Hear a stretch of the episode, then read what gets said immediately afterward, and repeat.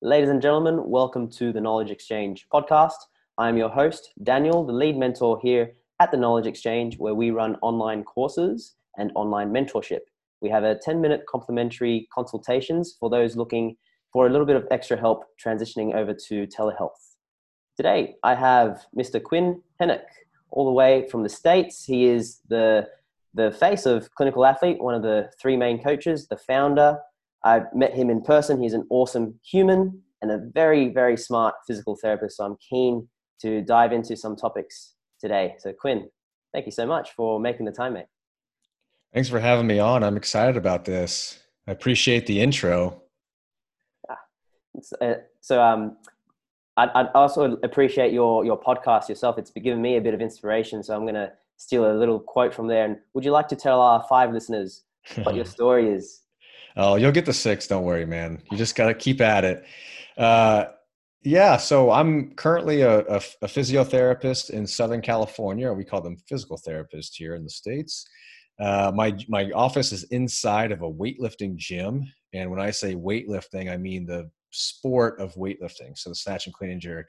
Now we do train uh, just field sport and, and kind of general athletes, but my poppy my patient population is very much active individuals and depends on how we want to define athlete but everybody that walks through my office door for the most part has some type of physical activity goal that they're they're trying to get back to and so on the day to day that's where i am and it's a really awesome environment and i, I wouldn't want to be anywhere else. Um, my original background was in strength and conditioning and that's what i went to uh, college for university initially was to be a strength and conditioning coach and i did that and just wanted to expand my knowledge and professional opportunities. And I felt like I had a bit of a gap when it came to managing injury and the complex experience of pain. And I thought physical therapy school would be the perfect bridge. And so that's when I went to in 2010 went back to physical therapy school after working as a strength and conditioning coach for a couple years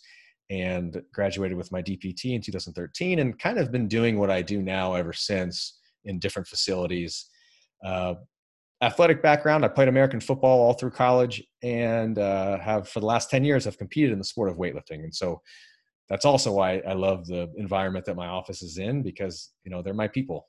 So it's it's a lot of fun. Awesome. So you had that S and C background from the start, and then you expanded on that. So if if physios out there are looking to get into the sports rehab athlete world, what would you kind of advise them in terms of the the courses or or helping them with the skills?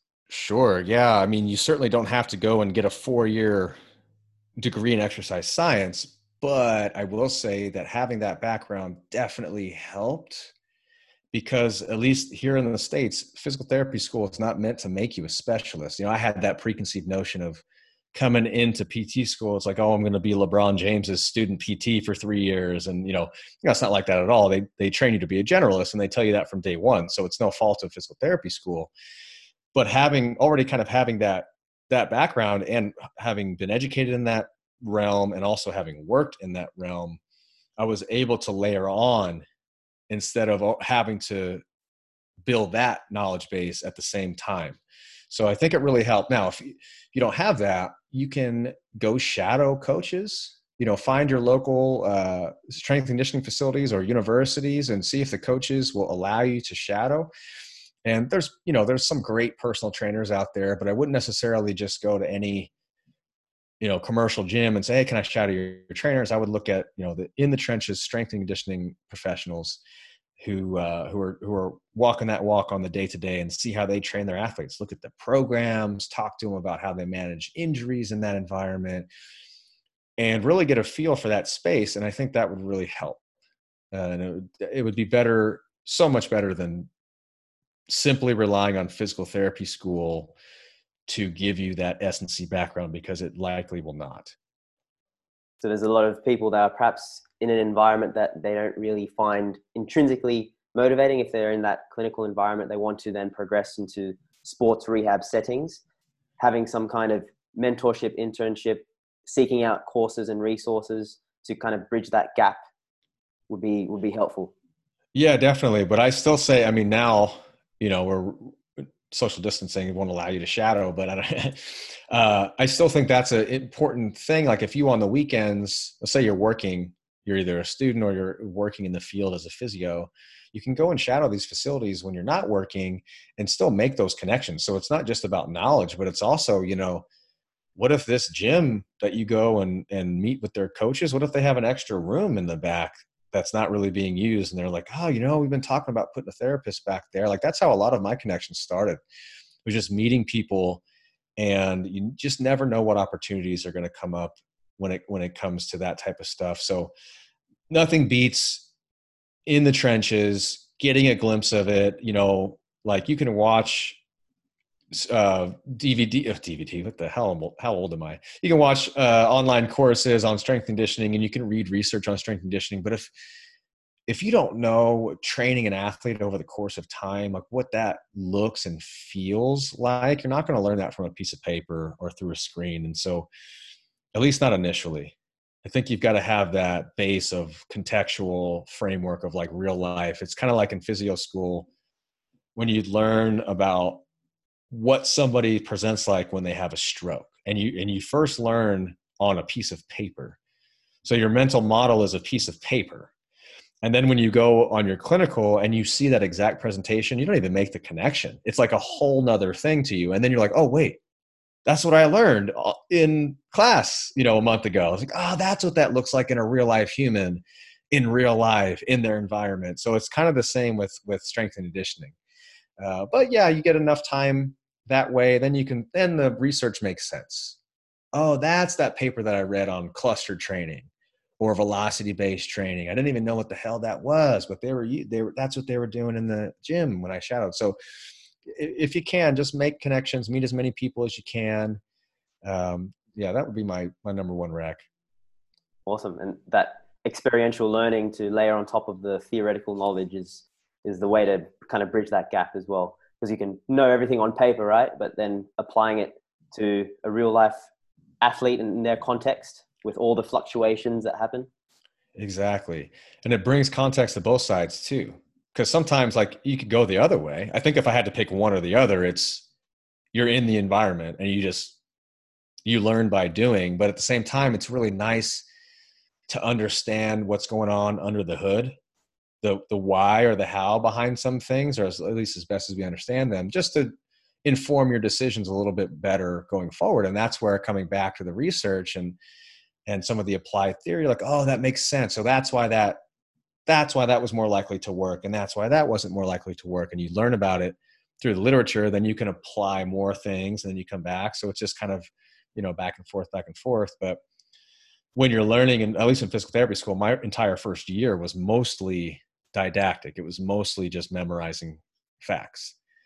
And uh, so then it takes time to then apply those those facts that you memorize and you don't necessarily learn the context around what they mean takes a while for that to to happen and if i bet if i took physical therapy school all over again hell i would get so much more out of it this time around having now with the kind of the environmental context of, of what things actually look like and the process of rehab and the ups and downs that go along with it maybe i'll do that one day just go yeah. back. Yeah, that's interesting. How um you can always you, you only take away you know a certain percentage of, of a course, a weekend course, and then when you try it out in in the field, you can you can come back and reflect on what you learned, or or even mm. uh, discuss it with peers. And that's why I love the community that you've built with Clinical Athlete. And a shout out as well to your courses. I took the powerlifting certification; it was awesome with John Flagg. Um, and one of the things that you you teach there as well is the the whole concept of constraints led coaching. I'd be keen to to pick your brains as as to definition of what that means and and how can it, we can apply it to clinical populations. Yeah. So cons- the constraints led approach, constraints led coaching. We have to take a couple steps back and say, well, where does that come from? And there's a there's a model called the dynamical systems theory and that model has been applied to movement, human movement, but that's not even where dynamical systems came from. Dynamical systems comes from uh, complex systems in meteorology and mathematics and economics where you're where you're dealing with massive systems that have countless factors that seemingly make the outcomes random but they're not really random. It's just that it's hard to account for all of the factors that could potentially affect an outcome. But think about the weather system a, a very complex dynamic system.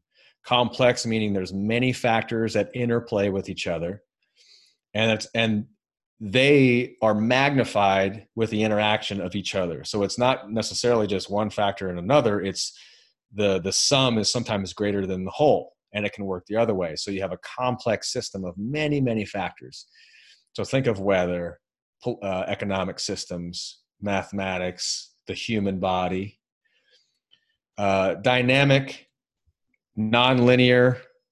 So we think about this dynamical systems theory, and say, wow, that applies to humans as well, very much so. We're a complex dynamic system. And within that, so how do we apply the dynamical system to the human, and in this case, to human movement? Well, there's kind of a submodel that comes out of that called a constraints led approach. And think of a constraint as a boundary condition.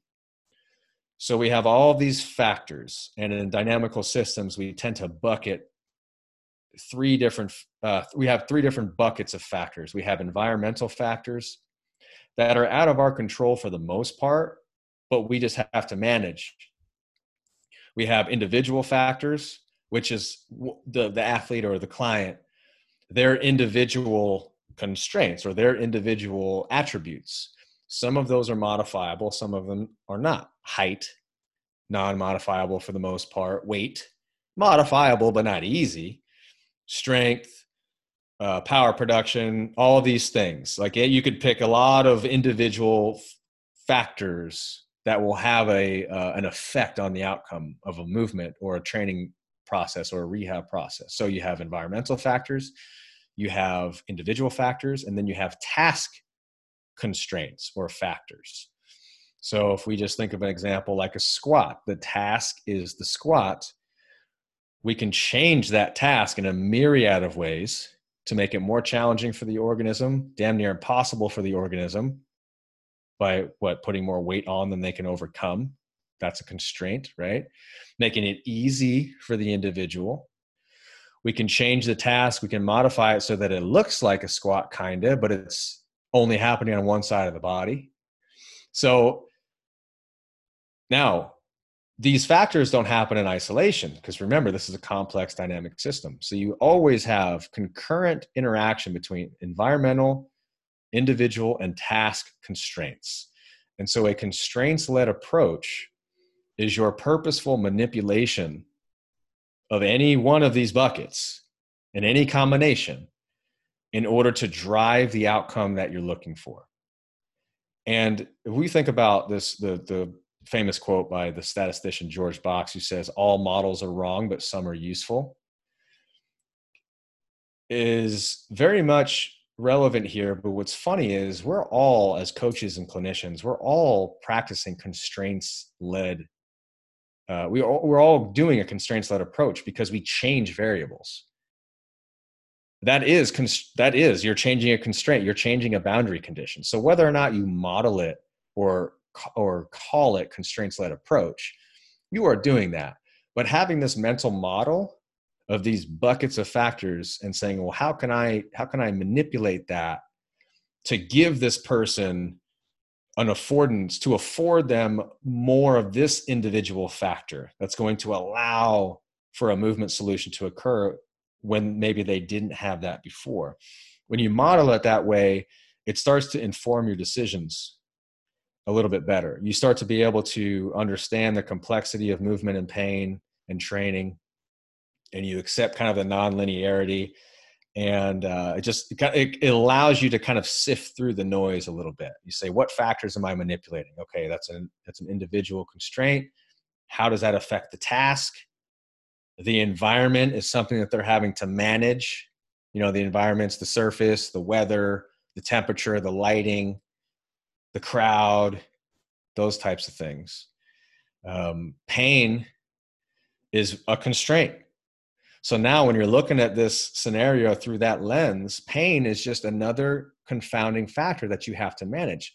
Pain is not this separate boogeyman entity that's completely removed from the training or the rehab experience. No, it's a it's an individual constraint that's embedded within the process. Doesn't make it any more easy to manage necessarily, but at least it doesn't make it out to be something that's any different necessarily, just kind of in, in the whole of the model. And so I'll stop there because it's really easy to not, to make no sense whatsoever when you're talking dynamical systems, and I'm by no means an expert. So it's it's awesome. How, how much sense did that make? Yeah, it made complete sense. So it's there's okay. it's that the whole model is useful for us to just think of all the options I guess we have to help the athlete who's in the center of this, who's the main person. So yes, manipulating the the task I feel is a whole new area for a lot of us rehab specialists because we tend to have experience and um, coaching along the lines of how do we change that person's strength or parameters, mobility, whatever that may be, their mm-hmm. functional mm-hmm. impairments, as they say. So having that bird's eye view of looking at the, the setting that we are in, in our clinical environment, how we can change that squat to look differently. So you mentioned unilateral range of motion, etc. And then how can we as well uh, manipulate that athlete so their their fitness and then knowing that the results emerge out of the complex interweb of these three factors hopefully they do yeah so an example I, I go back to the like acl rehab quite a bit because it's one of the few things that is it's a little bit more predictable than a lot of other stuff. Like you get an acl reconstruction in nine months i have a general idea of where you should be on the average. And it's so it's an easier scenario to talk about but let's say you have an athlete who had an acl reconstruction. The task is to sprint as fast as you can for 10 yards 10 meters and then stop take as little time from after you hit that 10 meter mark to, come to a complete stop to decelerate so what does that require so that's the task well, if we just think about it, let's reduce it down to the knee. When you run full speed and you have to decelerate, an external torque is being imposed on your knee. The ground reaction force, when you plant in front of you, you try to slow down, the ground reaction force is kicking back in an equal and opposite direction. It's trying to bend your knee, right? Now, let's say that person, so that's the task. Let's say that person who's coming back from ACL reconstruction, let's say they're nine months out. But they, and you've measured this, you've tested it because a test is a constraint, is a purposeful uh, constraint, constrained tasks. Let's say you tested their knee extension peak torque, and on their surgical leg, it was 40% weaker than on their non surgical leg. So their ability to extend the knee, which is the quality needed to offset the external torque when we decelerate, is not there. That individual characteristic is not present.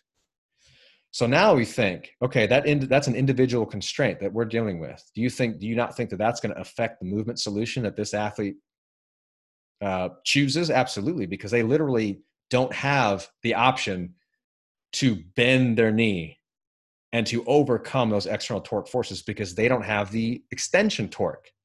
They don't have that quality. So what do they do? Well, they either go slower, they don't run as fast because that will offset the external ground reaction force, right? So they choose that strategy, which is a viable strategy. It's just not great for performance, like slower.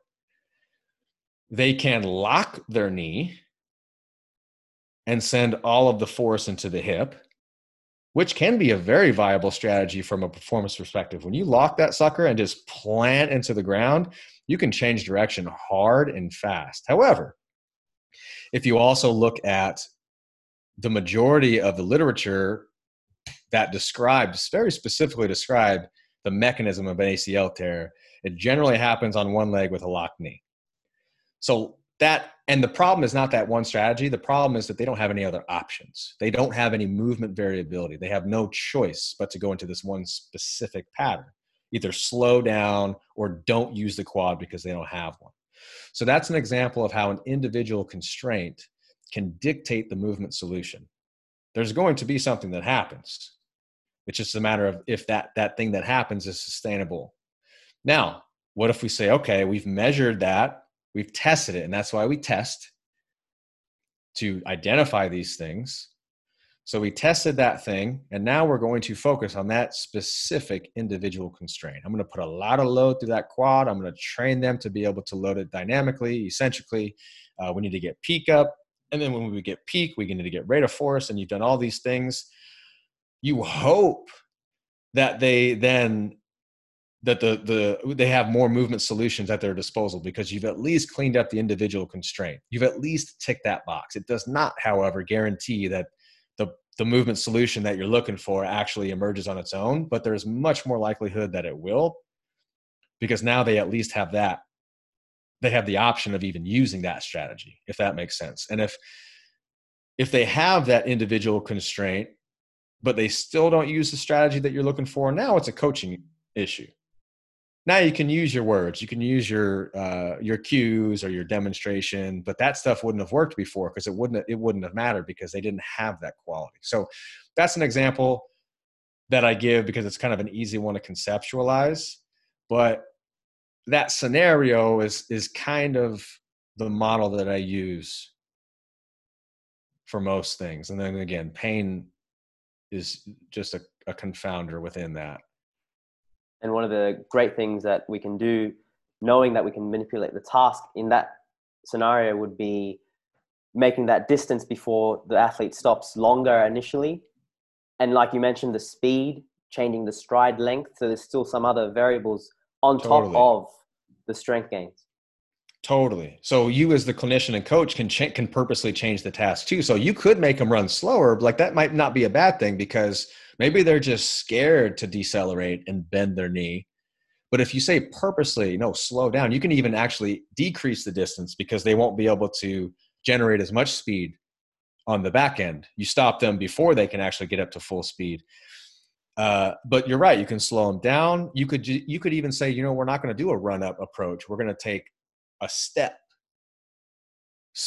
You know, bend the knee, slow it down, and then kick back kind of like a dynamic lunge, but it's the same principle. It's the same. You're constraining the task now to a very specific piece of the movement, right?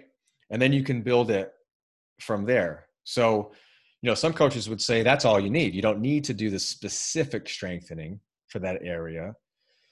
Uh, I think you don't need to do anything but, you know, die. But you, I think if you want to optimize the scenario, uh, as best you can, you work on the individual constraint, you work on the individual's ability to coordinate the task, and then you allow those hopefully to, like you said, kind of emerge into a, a viable movement strategy over time. Yeah, com- comprehensive capacity. So why not do both? Uh, if you have the facilities and the the time, and you know, there's there's no rush, I guess, to get the athlete back onto the pitch as soon as possible you know even if there is you can still i i professional athletes are really good at just doing the task and they're really good at shielding stress away from certain areas. And i've seen many professional athletes who test very poorly when it's a very constrained specific task and they get away with it just fine. But why not try to clean that up? If there's no you know there's there's an opportunity cost to to most things you know it's time if nothing else. But even if they're in season there's things that isometrics you know not just for for pain analgesics isometrics allow you to produce a lot of force in a very specific angle you know the way that you want wherever you want. Uh, there's usually something that can be trained even if you're in a quote unquote rush. But yeah you're right. I mean in a scenario where you're not constrained by a timeline there's really no reason not to tick off the box of the individual constraint like that. Just first principle biomotor capability. And then a lot of times what you'll see is the coordination pattern will clean up on its own because now they have the resources. Awesome. There's a, there's a I've heard a few um, perhaps misconceptions or or maybe it's just another arm to to this type of of coaching where there's the idea that we don't have to over cue verbally as much as we thought we might need to. And then there's along the lines of the ex- extremist views, you know, swinging the pendulum from one side to the other. There's the concept of we never have to cue. It's just let the athlete do whatever they, they want. It will just emerge. Um, so where, where is that point, say, in a high load activity where if you see something that could be cleaned up with with a verbal cue or even a constraints cue, where, yeah. where's your kind of line? It's a good question, and it's I do I think you see the pendulum swing, but a lot of times the people that are arguing the two sides are also working with with a different population. I think in powerlifting and weightlifting, this is my opinion that verbal cueing has more of a place because the tasks are predictable and the sport is very predictable. And it's they're not really having to manage a dynamic system and environment. Like you know what you're doing. There's nobody that's going to come out and take your legs out while you're doing a snatch or a back squat. Now, having said that, now and then the other side is the when the pendulum swings to sport coach and they say, "Oh no, they're not listening to verbal cues on the field; they're just reacting." So what we need to do is set up the environment, set up the the task, so that they just their solutions emerge. But you can manipulate the constraints of the task like let's say in soccer, small sided games. So you shorten up the field, you uh, reduce the number of players, but it's a tighter space. And so now you have to react differently. So let's say you're trying to work on uh, evading defenders consistently over and over and over and over, where if you're practicing on a, a full size field, you might not get as many opportunities just because in uh, you know in football half the time people are just walking because they're so tired i'm just kidding guys that was a shot i'm american uh, so, but in a in a uh, small sided game, you're you know the the field's smaller, and so you're going to be interacting with the defender almost constantly. So that's a way that you can now that's no cueing. Now it's a way you can constrain the environment now where the athlete has to learn how to manage defenders over and over and over and over and over. And the thought is that the strategies that didn't work are just going to be discarded and the strategies that do work the athlete will absorb those naturally and and those will become their automatic but I, I do think there's room for both and sometimes just sometimes just telling the athlete what you're looking for and they just do it is a whole hell of a lot easier than trying to come become creative like overthink setting up the environment especially in the in the weight room um with that said if your goal is power or or uh, you know power is a nebulous term unless we define it, but let's just say force production. There's enough evidence to, to speak on the difference between an internal and external cue, where an internal cue, and we'll define those, might reduce power output because you get the athlete thinking too much. And so there is there is too much when it comes to verbal cueing. I just don't have I don't know where that line is. And so if we an external cue is your um, you're attuning the athlete towards the environment. So let's say you want them to stand up really fast out of the squat. You would say something like, push the floor away as fast as you can. Uh, or you would say, I want you to hit your head to the ceiling. I want you to get the top of your head to the ceiling as fast as you can. You're attuning their, them to the environment. So the ceiling is the environment, or the floor is the environment, as opposed to, I want you to contract your quads really hard and fast. Well, now they're attuned internally, an internal cue. And what the research generally shows is that biomotor capacities outputs are generally lower, less when with the use of internal cue. You end up overthinking yourself out of performing. With that said, there's also probably a limit to the number of cues that you should use, whether they're internal or external. And because if you use external cues, but you give somebody like five of them at any one time, you're probably going to have the same kind of paralysis by analysis overload that you would if you were using an internal cue. Um, what if you're post op and you literally want them to be able to contract their quad. It's you have this post-op inhibition and their quad is just mush and you're like right there contract that muscle. Are you doing them a long-term disservice by saying the word quad? No probably not. So uh, I, I, do fall somewhere in the middle but there's definitely a thing as far as over cueing especially verbally because uh, language is what gets our brain going in kind of an analytic way and so if we can we can overdo that real quick. And so i do like to use task to do the teaching as much as possible. And we call that intrinsic feedback not to be confused with an internal cue. There's intrinsic feedback and there's augmented feedback. Intrinsic feedback means the task is doing the teaching. You're intrinsically learning from the task itself and augmented feedback would be more of what we think about as uh, verbally cueing kind of demonstrating explicitly. So, an external cues and internal cues all fall into the bucket of augmented feedback. That's the coach augmenting the process with their input. In an intrinsic feedback scenario, we manipulate the task, so a small sided game, or let's say in powerlifting, we want the athlete to so when they when they do a back squat, they tend to kind of make it a squat morning where they dip their torso forward. It makes it a lot harder to leverage and use their legs. And so, okay, how do I fix that? Do I say, keep your chest up? Well, that's not working. Or keep your hips under you. They don't know what I mean. What if we do a pin squat where the bar is set at a dead stop really low? And now they have to get their body underneath it. If you've ever tried to good morning a pin squat off the rack, it's really hard because you're not using your legs at all, you're using your back. And so they will learn how to get their legs underneath the bar to take advantage of leverage and biomechanics and actually drive the bar off the pins with their legs. And you could say, okay, now the pin squat is providing an intrinsic feedback. That's the pattern that I want you to perform when we're doing the actual back squat. The variation, the way that we constrained the task is what was the teacher, if that makes sense.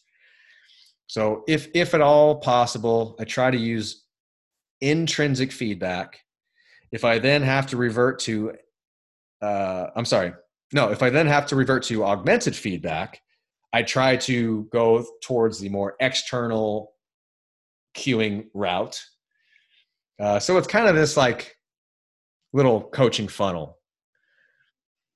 Awesome. And there was also a really great um, reframe of certain accessory motions that that was um, in, in that course with, in the powerlifting certification with the position specific drills versus I've heard um, like rehab corrective postural yeah. drills. So yeah, yeah. what was your reason for for calling it a position specific positional drill? Because that's pretty much what it is. My thought so like prehab, we it's like you said, we hear all these terms, corrective. Well, what are you correcting? It's just there's just like umbrella term of oh, it's a corrective exercise. Well, what does that mean? I, I think that we stopped actually defining what it's actually correcting, and then we just started putting all these exercises into the family of corrective exercises, almost just like as a generic family of movements. And we can name them off, you know, planks and bird dogs and, and all this stuff. But what I the way that I look at a movement, my lens is what is this what is the movement providing? Is it providing some type of physiological stress that's going to elicit an adaptation? That's so that's one box to tick off. And that's obviously not as easy as a yes or a no, but I think in certain contexts, we can say that it's skewed more likely one way or another. This exercise is stressful enough to perturb homeostasis, to elicit an, some type of adaptive response from a physiological standpoint, like a, a histological standpoint, uh, a tissue remodeling standpoint, those types of things, cardiovascular system, that like that, endocrine, or is it uh, is it a drill that's constraining a, a specific task to a less complex coordination pattern and it can help to teach the athlete kind of part practice? Like when we said um, the deceleration drill instead of going from a full sprint we're just going to do a couple steps. Just reteach you how to sink into that knee a little bit. Now that's not stressful enough to create a strength adaptation, but it's you're it's an action perception coupling. You're you're teaching the athlete a, a specific coordination pattern.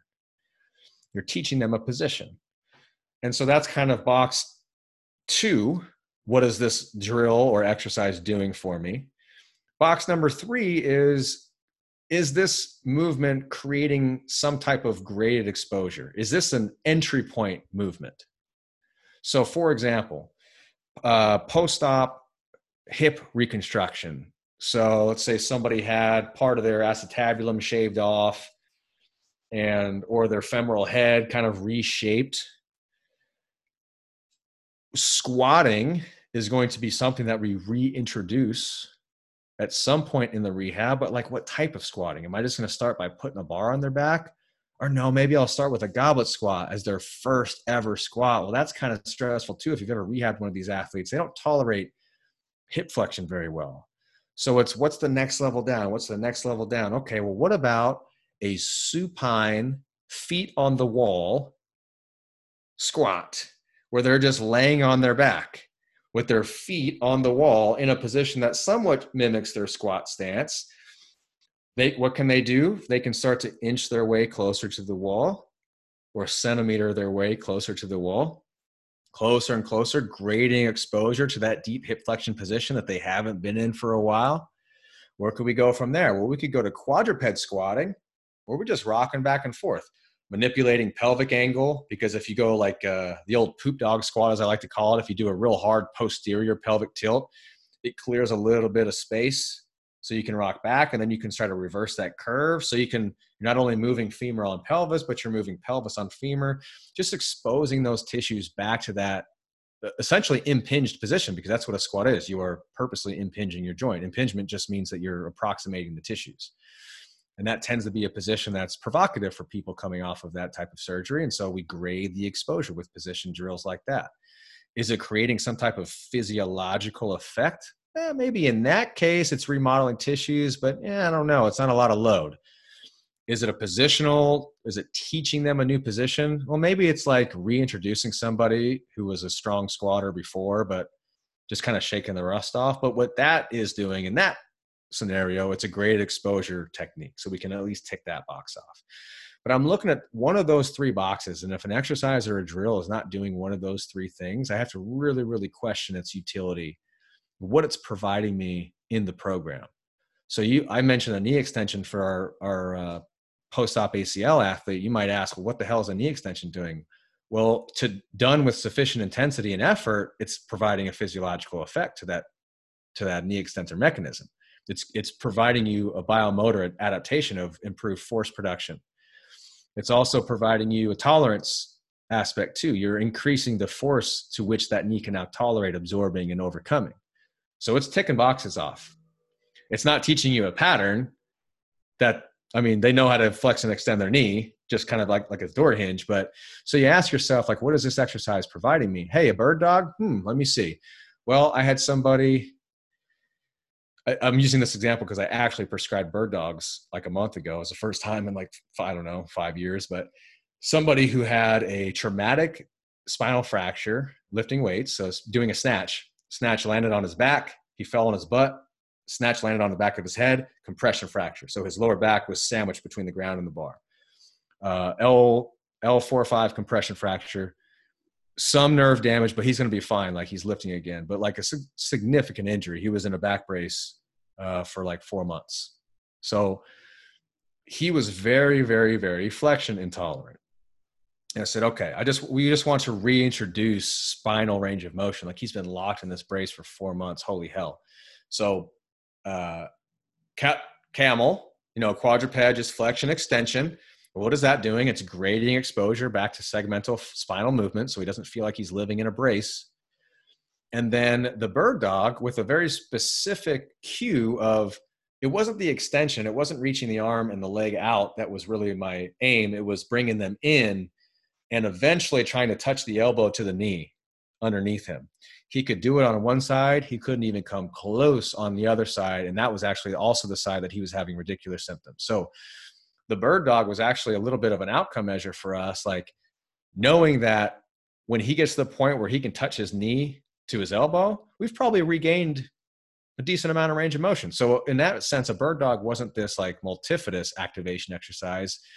It was graded exposure to a particular range of motion that we were sensitized to. And those are those quote unquote tier three exercises that John and I talk about, where for a healthy athlete or more able bodied athlete, those are going to be adjunct if included in the program at all and most of the program is going to be the specific movements or variations thereof that provide some type of physiological effect or teach a complex coordination pattern like the pin squat. Um, but in a in an extreme rehab scenario that the concentration of that tier one tier two tier three might be flipped on its head. And now most of our rehab comprises of those tier three exercises because their tolerance is so low. As their tolerance increases and as their capacity increases those percentages start to be skewed, you know, in the other direction. But so to, to answer your question with that, you could call them correctives. You can call them whatever the hell you want, um, but it's it's kind of like ultimately what's the goal that you're after. Awesome. If that makes sense. Yeah, and, and I love the the top down approach, and that top depends on the athlete's current capacity and capability. So obviously, in an acute um, injury, that they'd be starting at the lower end of that funnel, if you call it a funnel. Sure, yeah. And then they gradually increase it. But if there's someone that has a, you know, uh, less so of a acute injury or trauma, atraumatic, they, we can start at that top level. And I feel like a lot of us perhaps are focusing on that bottom level for various reasons. Oh yeah, I agree with that. We we stay there too long, and I think this is where we get tricked as athletes and clinicians by novelty. And what I mean by that is let's say you have a, an athlete who can who can back squat or deadlift like 250 kilos, like they're strong or something like that, but they have hip pain when they do it. And you introduce some type of body weight only glute bridge, which is a fine exercise, by the way. You know, what's a glute bridge? Well, you're just like constraining the task and you're forcing the glute to you know create an extension torque and overcome gravity blah blah blah. So like you're just loading it's just an exercise. But the amount of stress that that exercise can induce is much lower than what that athlete is actually capable of. But what happens when that athlete does their glute bridge for the first time in the clinic they go to like semi close to failure and they get that area to burn up pretty good and they stand up and they're like, oh, damn, my hip feels nice after that. And they're like, you know what? That's what I've been missing a damn glute bridge. And they, and they fall in love with the glute bridge. And what happens, that novelty wears off. Two or three weeks later, that glute bridge stops having that analgesic effect because we just desensitized to it. And then what do you do? You go looking for the next magic trick. And it's not that there was anything wrong with the glute bridge, it was just that it was novel it was something different. And so what do they do instead? Or they find a, an ab exercise or a, like a sideline glute bridge or whatever that, and they all have this like short-term novel effect. And those exercises, I, but, but that effect, it's not that that's bad. I actually use that. Like I sometimes throw those exercises in for that exact reason, knowing that that novelty is going to wear off.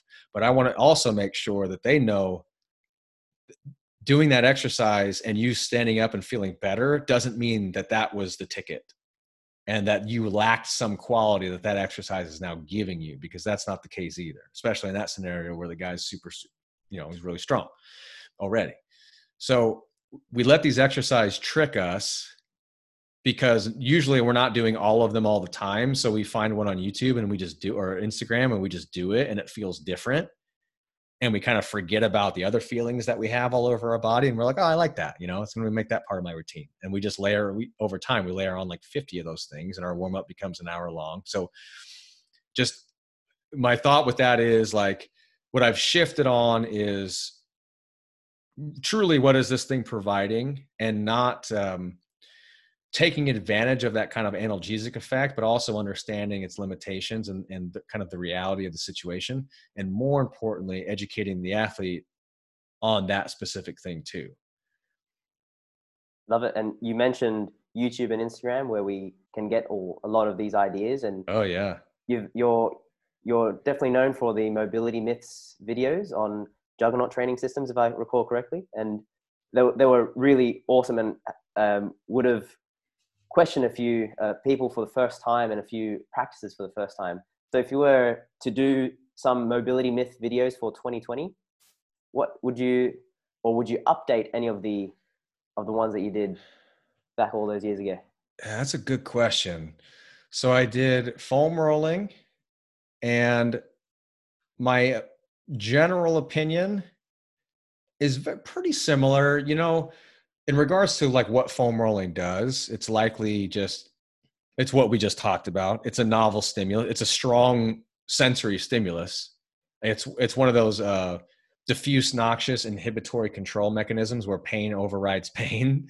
Some people like that. I happen to hate it. I always hated it, even when I did foam rolling and thought I was doing something. I absolutely hated it back then, this was about three or four years ago that I made those videos with Juggernaut. I think I was a little bit more militant on foam rolling, to be completely honest. And I think now I have less energy trying to convince people of my bias because I'm annoyed by foam rolling and I'm annoyed by the narratives around it. But then I try to push that on other people and it's exhausting. So, like, I don't actually care if people foam roll.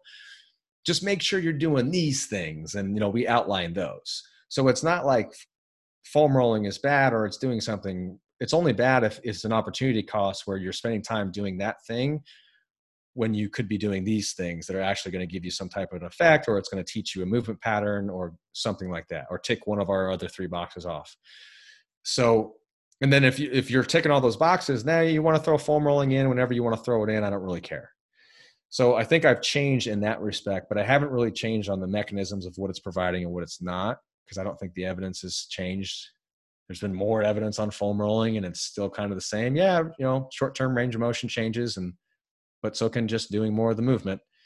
And that's kind of what i espouse then. And and so I, I would say just less militant but making sure people are well aware of like what it's not providing. And i would say the same with the stretching video that i did was one of the myths as well. Um, again i'm i'm less apt to try to convince somebody of my bias and what i want them to think about a certain thing and just making sure that there's no opportunity costs that are that are keeping us from attaining certain qualities just because of a time thing um so so that's more yeah so just more of a mental shift there and it's honestly that's been easier on my emotions it's hard to try to convince people of your own bias right especially when they're uh when they're like negative, angry bias. No, don't foam roll. It shit's stupid. Uh, it's you know, it's just not the way I want to operate. It's it's the way I used to operate. There was a time there where it was just like, ah, death to all. Now I still, if I could press a button right now and all the foam rollers in the entire world would just disappear, I would absolutely do it. But because I can't, but like so back then I was looking for that button. You know what I mean? But now I'm not looking for it anymore. Um, the other one was uh, scapular winging, and the video, you know, scapular winging is a thing. It's a thing in in it's a clinical case. If somebody has a long thoracic nerve injury, a scapular wing, that thing's flying all over the place, and like their their arm function isn't as good because your scapula is your anchor. You know, it's what anchors your shoulder to your to your thorax, so you can you know have a functional shoulder. But the athlete, but but a lot of times when we think scapular wing, we're just looking at somebody who's relatively healthy with no nerve injury, and like their shoulder blade just kind of looks weird, and we say, "Oh, you have scapular winging." It's so it's so hard to analyze that. If you the reliability is terrible. If you're looking for at somebody from behind and their shirts off, and you see both of their shoulder blades, and you have them raise their arms over their head, and you have ten different therapists tell you what they see, you're going to get like seven different opinions. And and somebody's going to say normal, no, it's a, it's the left one, no, it's the right one. And then you try to have them guess, oh, which shoulder do you think is the painful one? And they'll be it'll be a 50-50 mix. You know, so it's just it's so unreliable. How can we actually measure and test it? And so that was that was basically my message in the video, which again I think was is pretty consistent with what I think now. Um, so, and then the other one, there was another one that was butt wink, you know, the, the posterior tilt at the bottom of a squat. Um, I think now, in general, not just with but the concept of butt wink, but in general, I'm more apt to acknowledge, to not take such a hard stance and acknowledge evidence on the other side if there is some. So, like, I'll take, I'll actually take a step back and say static stretching.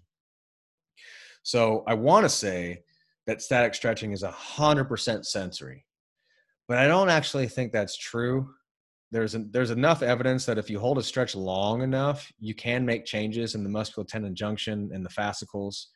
The question of well, is that what we want? Is a different question. The question of does stretching do something more histo- histological to the tissues than just sensory input? And I think the answer is yes. I don't want it to be yes, but I think I'm much. I think I acknowledge things a lot better. Um, in regards to the butt wink, if somebody has a flexion intolerance and they back hurts at the bottom of a squat, I might try to have to have them not tuck their tailbone so much, or I'll, I'll reduce their range of motion. Uh, I still feel that the, a posterior pelvic tilt is an inherent function of hip flexion. It's a coupled motion, the same as lumbar extension and hip extension is a coupled motion for a sprinter as they as they reach back and extend through that hip. Uh, but I'll. That's not to say that I that I won't try to have somebody come out of lumbar flexion if they're sensitized to it.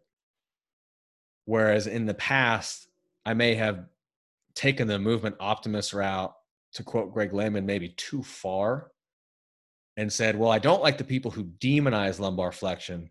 So I'm going to go so far the other way to say it doesn't matter and nothing matters, and you can just you know poop dog all your squats. So now there's probably a middle ground there, especially from a performance standpoint.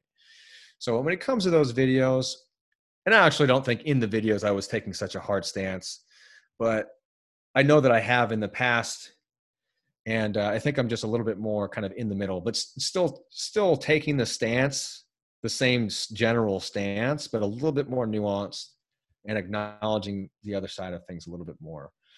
As far as new, I think the novelty thing is big. If I could make a mobility myths video of don't be uh, don't get fooled by by your corrective exercise or something like that, it, it would be the exact message that we just talked about. The exercise itself is not bad. What box does it tick off? Just don't be fooled by the novelty. Don't be fooled by that first instance where you get up and you're like, oh, damn, that feels nice. And it's like a drug.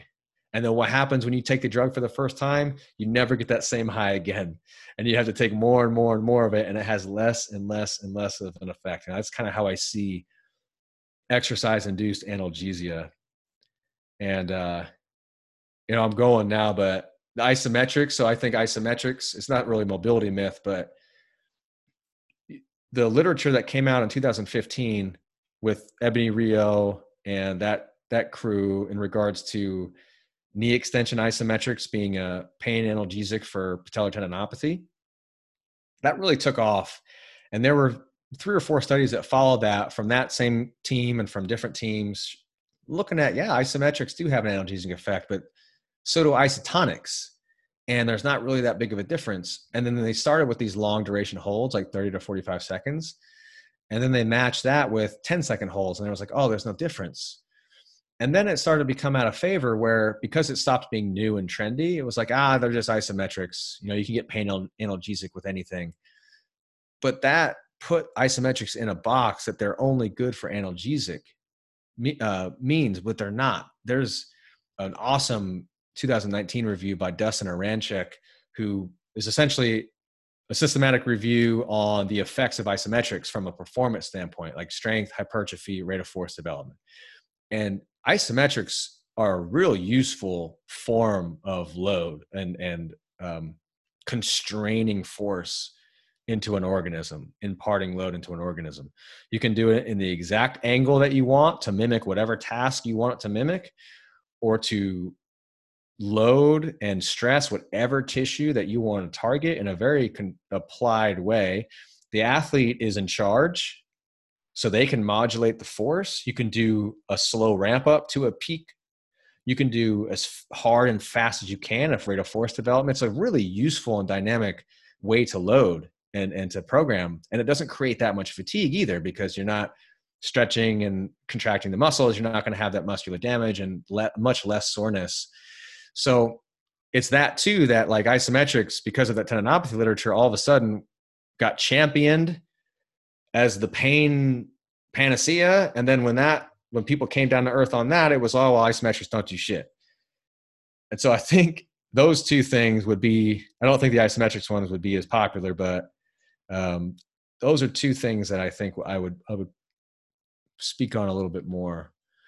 Um, but otherwise i'm pretty i think those videos are still pretty accurate and i actually don't like saying that because they're almost four years old at this point and i want to be like no i've changed my stance but i think i'm just more nuanced but ultimately i just don't think the literature has changed that much on those topics so like why would i change that much you know? I'm just more mature now. Yeah less um less telling people what to think and and more more nuance yes. Yeah. i already have that tendency. It's really hard in the clinic to not do that too because you think you have this aura of like well i'm the clinician you're like you're here to see me well what, what do you think about foam rolling ah foam rolling is shit it's annoying it annoys me so I'm going to make it annoy you. I want it to annoy you. And if it doesn't annoy you, then you annoy me. And I think, I think we fall into that trap sometimes. Uh, it's much easier to say, you know what, you're, you can do whatever you want on your time. Um, here's what it's doing, or here's what it probably doesn't do. So just don't fall into that trap. But if you want to throw it in as a nighttime routine, you want to throw it in between exercises, just know that if you're doing it for half an hour before you train, you know, that's time taken away from things that are really going to give you the effect that we're looking for, like this long term part of this long term process. And like when you frame it like that, most people are like, ah, oh, yeah, you're right. And I honestly find that they start trimming the fat themselves over time anyway. Like they start trimming down their warm ups. Hey, you know what? I just didn't even foam roll today and it felt totally fine. Like, hey, there you go. It might have been three or four weeks in, but I saved myself a headache. It's not like, you know, they did any long term damage from foam rolling for those three or four weeks. So I find that it's kind of self organizes on its own anyway. When people learn the skill of training, they start to trim the fat on the stuff that just doesn't really do anything long term.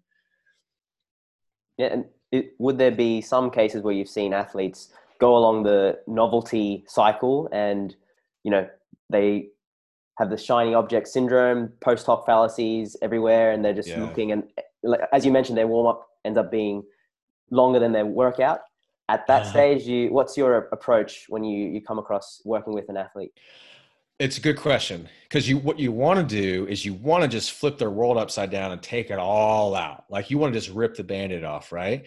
And that's probably like if they weren't a human, with a psychological attachment to their current stuff, then yeah, you could just do that. But people don't like that. And they don't like when you flip their world upside down. And behavior change is hard. And so I, I like to just kind of nudge people. I say, like, I take an inventory and I say, okay, how do you feel about your warm up right now? First of all, because what if they like it? For, like, really, I mean, what if the person has all day to train? it's not affecting their livelihood or whatever. They like warming up for an hour and their training is going fantastic and the rehab's going fantastic. I mean, in the past, I probably would have touched it because it annoyed me. But now I don't. But I might ask, what do you think about your warm up?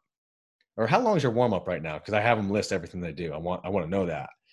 And I say, oh, it's you know, it's getting long, but I just feel like I can't I feel like I can't get into my training without it. And I say, okay, what if we start throwing some of these movements in between your warm up sets of your lifts?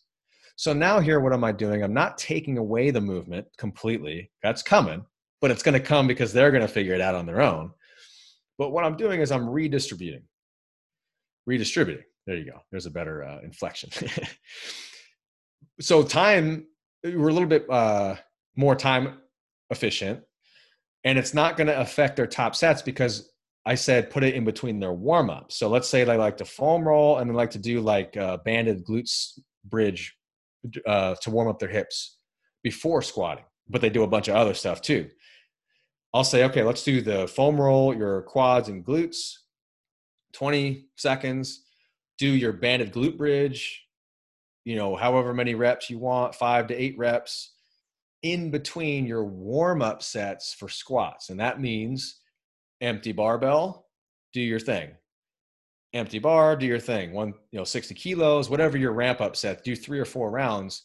It doesn't lose any time because you were going to just fuck around in between your warm up sets anyway. Sorry.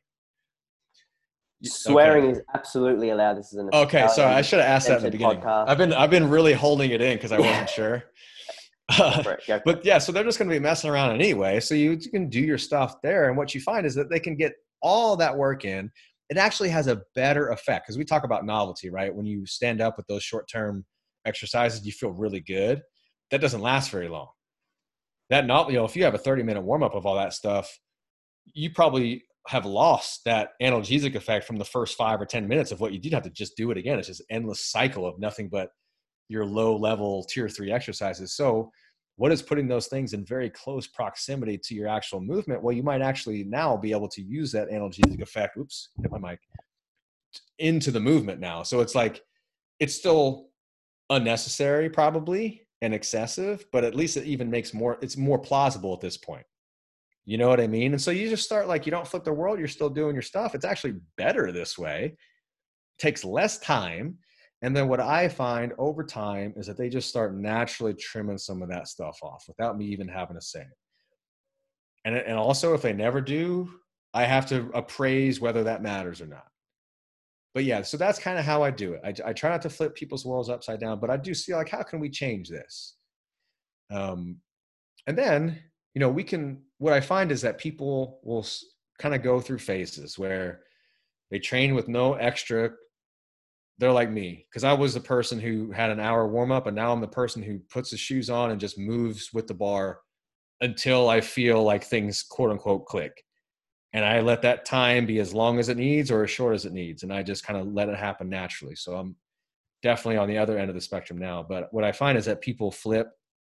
So they'll be like that for a period of time and there's periods of time where they just feel more beat up and they just want to add some of that stuff back in but now we have a way to implement it probably more uh, effectively and then that doesn't that phase doesn't last forever and then we they stop doing that stuff and i'm just kind of letting that side of things ebb and flow naturally instead of ha- trying to strong arm it if that makes to, sense. definitely trying to nudge them into it gradually with that behavior change, you yeah. probably don't even need to go the, the verbal route and explain all the reasons why you think the way you do and what the evidence says because they might send them a PowerPoint. Like they don't give a shit. Yeah, exactly.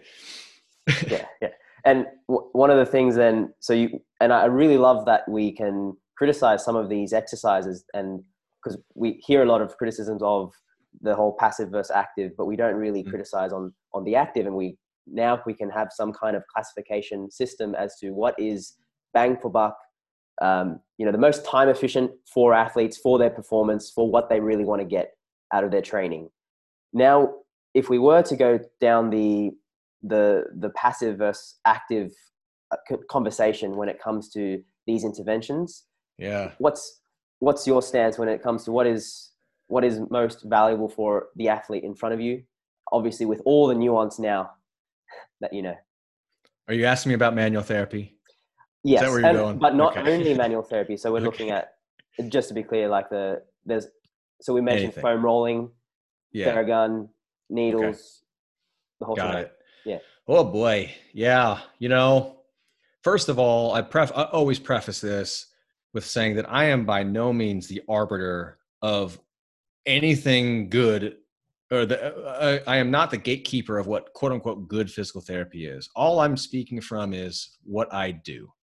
So I want that to be super clear. And I'm probably wrong. But I went into PT school as a strength and conditioning coach. I, t- I mentioned that earlier. Because I had that background, I wanted something new. And so I actually went into PT school wanting to be a manual therapy guru. And I don't say that word lightly. I mean, my vision was people lining up outside of my door so that these magic hands could fix them and i'm not kidding. I mean it was that uh, it was that strong of a desire because i had i felt like i had that strength conditioning background man. I wanted if i if i had that knowledge plus magic hands i mean hell you know what else do you need? But what i started to realize is that i wasn't first of all i wasn't feeling what the professors you know you feel that? Oh yeah you'll feel it. You just need more reps. You know it just wasn't it wasn't clicking. And i was starting to become disenchanted with the ritualistic nature of manual therapy. And i was starting to become disenchanted with the fact that every day was like we were learning some new system named after some guy in the 70s 60s 70s 80s and it was like well we're not even learning the system. We're just learning like well here's what they do and here's how they put their hands and this what they these are the spots that's how they call trigger points this name and they call them this name and they stretch from origin to insertion and they stretch from insertion to origin. So it's just like what is happening? Eh, it's like what is all this based on other than opinion other than the person who just thought it up? And honestly that was the shift for me because i actually my research background was in was in performance and i didn't even really care about like i just assumed physical therapy school was teaching me the most up to date you know current literature because i was paying a you know shit ton of money so it's like why wouldn't why wouldn't i just assume that? But i started to realize what some of these ideas were based on and i so i started to question that idea. And then suddenly i started saying okay well what does this stuff actually do? Let's forget the gurus for a second. So i was starting to shift away from that mindset. Let's what's the mechanism? So i know what exercise does or you know at least to have a better idea of the adaptations that happen what systems are affected. Well how does that apply now to manual therapy or to any other you know passive modality like you said but manual was the big one for me. And i was i was just coming with you know i was coming up with more questions than answers. I was the sand was just running right through my hands and i was trying to find something. And it ended up being this more sensory based thing when when it when it when we got down to the brass tacks of it. Now if you press hard enough and you press long enough it's like stretching. Like yes you can create some type of change. I mean hell a bullet is passive and a bullet creates tissue change. So let's not say that that passive tissue work however you want to define that won't create a change. It's just that the way that we usually apply it is not how that change is created and the change that occurs is that even what we want. So that's these are the questions that i was dealing with. And so then now i started to just fall back on my haunches and say well actually it's what i had coming in here to begin with. It's exercise and it's now i've actually started to become better at communicating with patients because i think that was the big thing that physical therapy school gave me was that like clinical experience of dealing with an actual human who's having problems whereas my past experience dealing with humans were was with high performance or very active healthy individuals so different problems they were just complaining about not hitting a pr that day you know um, versus having a spinal cord injury and your life is turned upside down. It's different. Puts it puts things in perspective and at minimum pt school did that for me.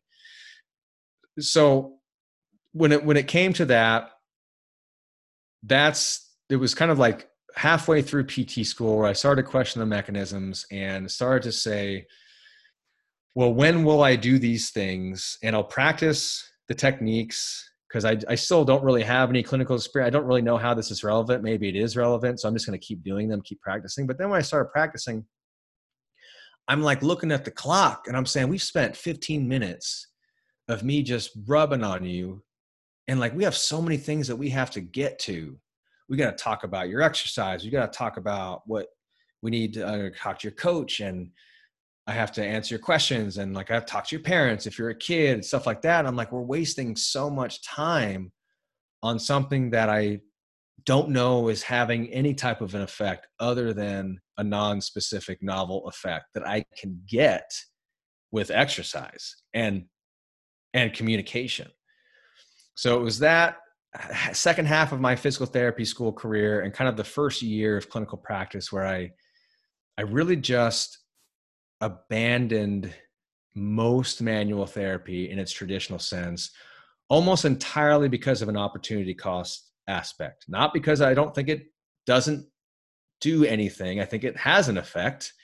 I just think that effect is not something that's specific to the technique. And I think it's something that I can get in other ways that also provide some type of other effect that's maybe more efficacious instead of just effective at, at pain modulation. And when it comes to all the other stuff, I I lump it pretty much all in the same bucket. Now, one can make the argument that something like a foam roller, if they just want that piece of it, I'll pick foam roller over manual for me because a foam roller is something they can do on their time and there's not as much of an opportunity cost. Dry needling, on the other hand, first of all, it's I can't do it in California. It's not within our scope. So I just say, "Yep, sorry, can't do it." And I also just don't have an ultrasound machine, so I say, "Oh, sorry, don't have that." But you know, dry needling, as a clinician, I have to invest a lot of money to learn that, a lot of hours. So that that kind of sunk cost fallacy, like that investment as a clinician, you're damn right. I'm going to be using that puppy if somebody walks in my door. You know how much money I spent to get certified in dry needling, and so it, it like it, it starts to skew your treatment now and your decision making. Again, for what? For a for a novel sensory effect, like a strong one at that. And oh hell, you know, like a ritualistic effect of like sticking a needle in somebody, especially having a twitch on them. Like if you're a patient and you don't really know what's going on, you're like, whoa, they're doing something like this is the treatment you know? So you, you have that uh but i just don't know i just can't right now justify spending investing the time into into doing that. Um, so that's kind of where i'm at with that whole piece and i have many colleagues who i highly respect that do use those modalities and in varying to varying degrees in their practice and you know, we talk about these things and I don't, there's nothing per like they know me and I know them and it's all these things. It's, it's, it's the conversations that are tough for me to have when it's this line of, no, you just don't understand because you haven't, you haven't, you don't have the skills and you haven't trained under my mentor as a manual therapist or you don't do your techniques the way I do them. Like these very guru, literally the the person that I wanted to be for a short period of time, are the people that I have the hardest time having these conversations with. It's the ones that say, "Yeah, you know, I do manual therapy because uh, the patient requests it, they really like it. I they know that it's it's just kind of a feel good thing, but I don't mind it. It's just a small piece of my time. I was I was trained under a, a you know a FAOMT fellowship manual therapist so i have these skills i'm comfortable doing it and you know we also do exercise and i'm like okay yeah it's fine. It's, it's whatever. I can still make the argument that that's still time that i could be doing something else but like i think that's probably what we call the intellectual stalemate where you just come to the base level of the argument and you're just going to eh, okay you know we're just going to agree to disagree here. Like this is pretty much where it's going to be gridlock but um yeah so that's kind of where i am I don't know if that answers your question.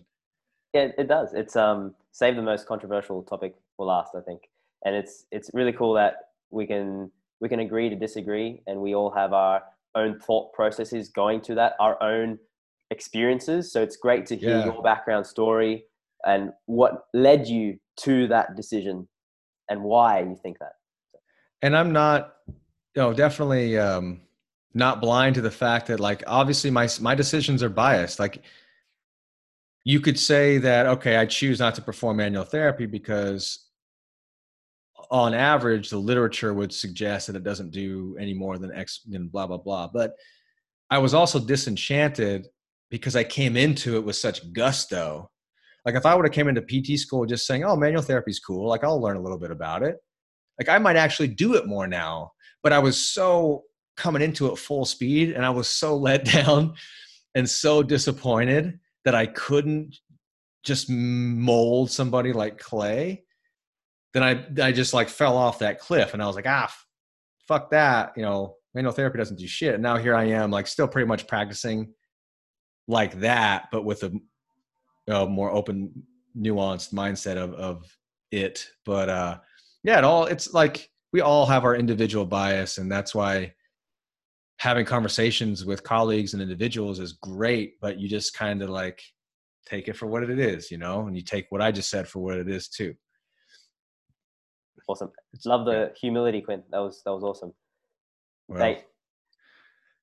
That was a that was a great great uh, conversation, discussion points, some some heated uh, topics as well, and it's great to see how you how you navigate it, going from the the all out at the start from now more of the nuanced view.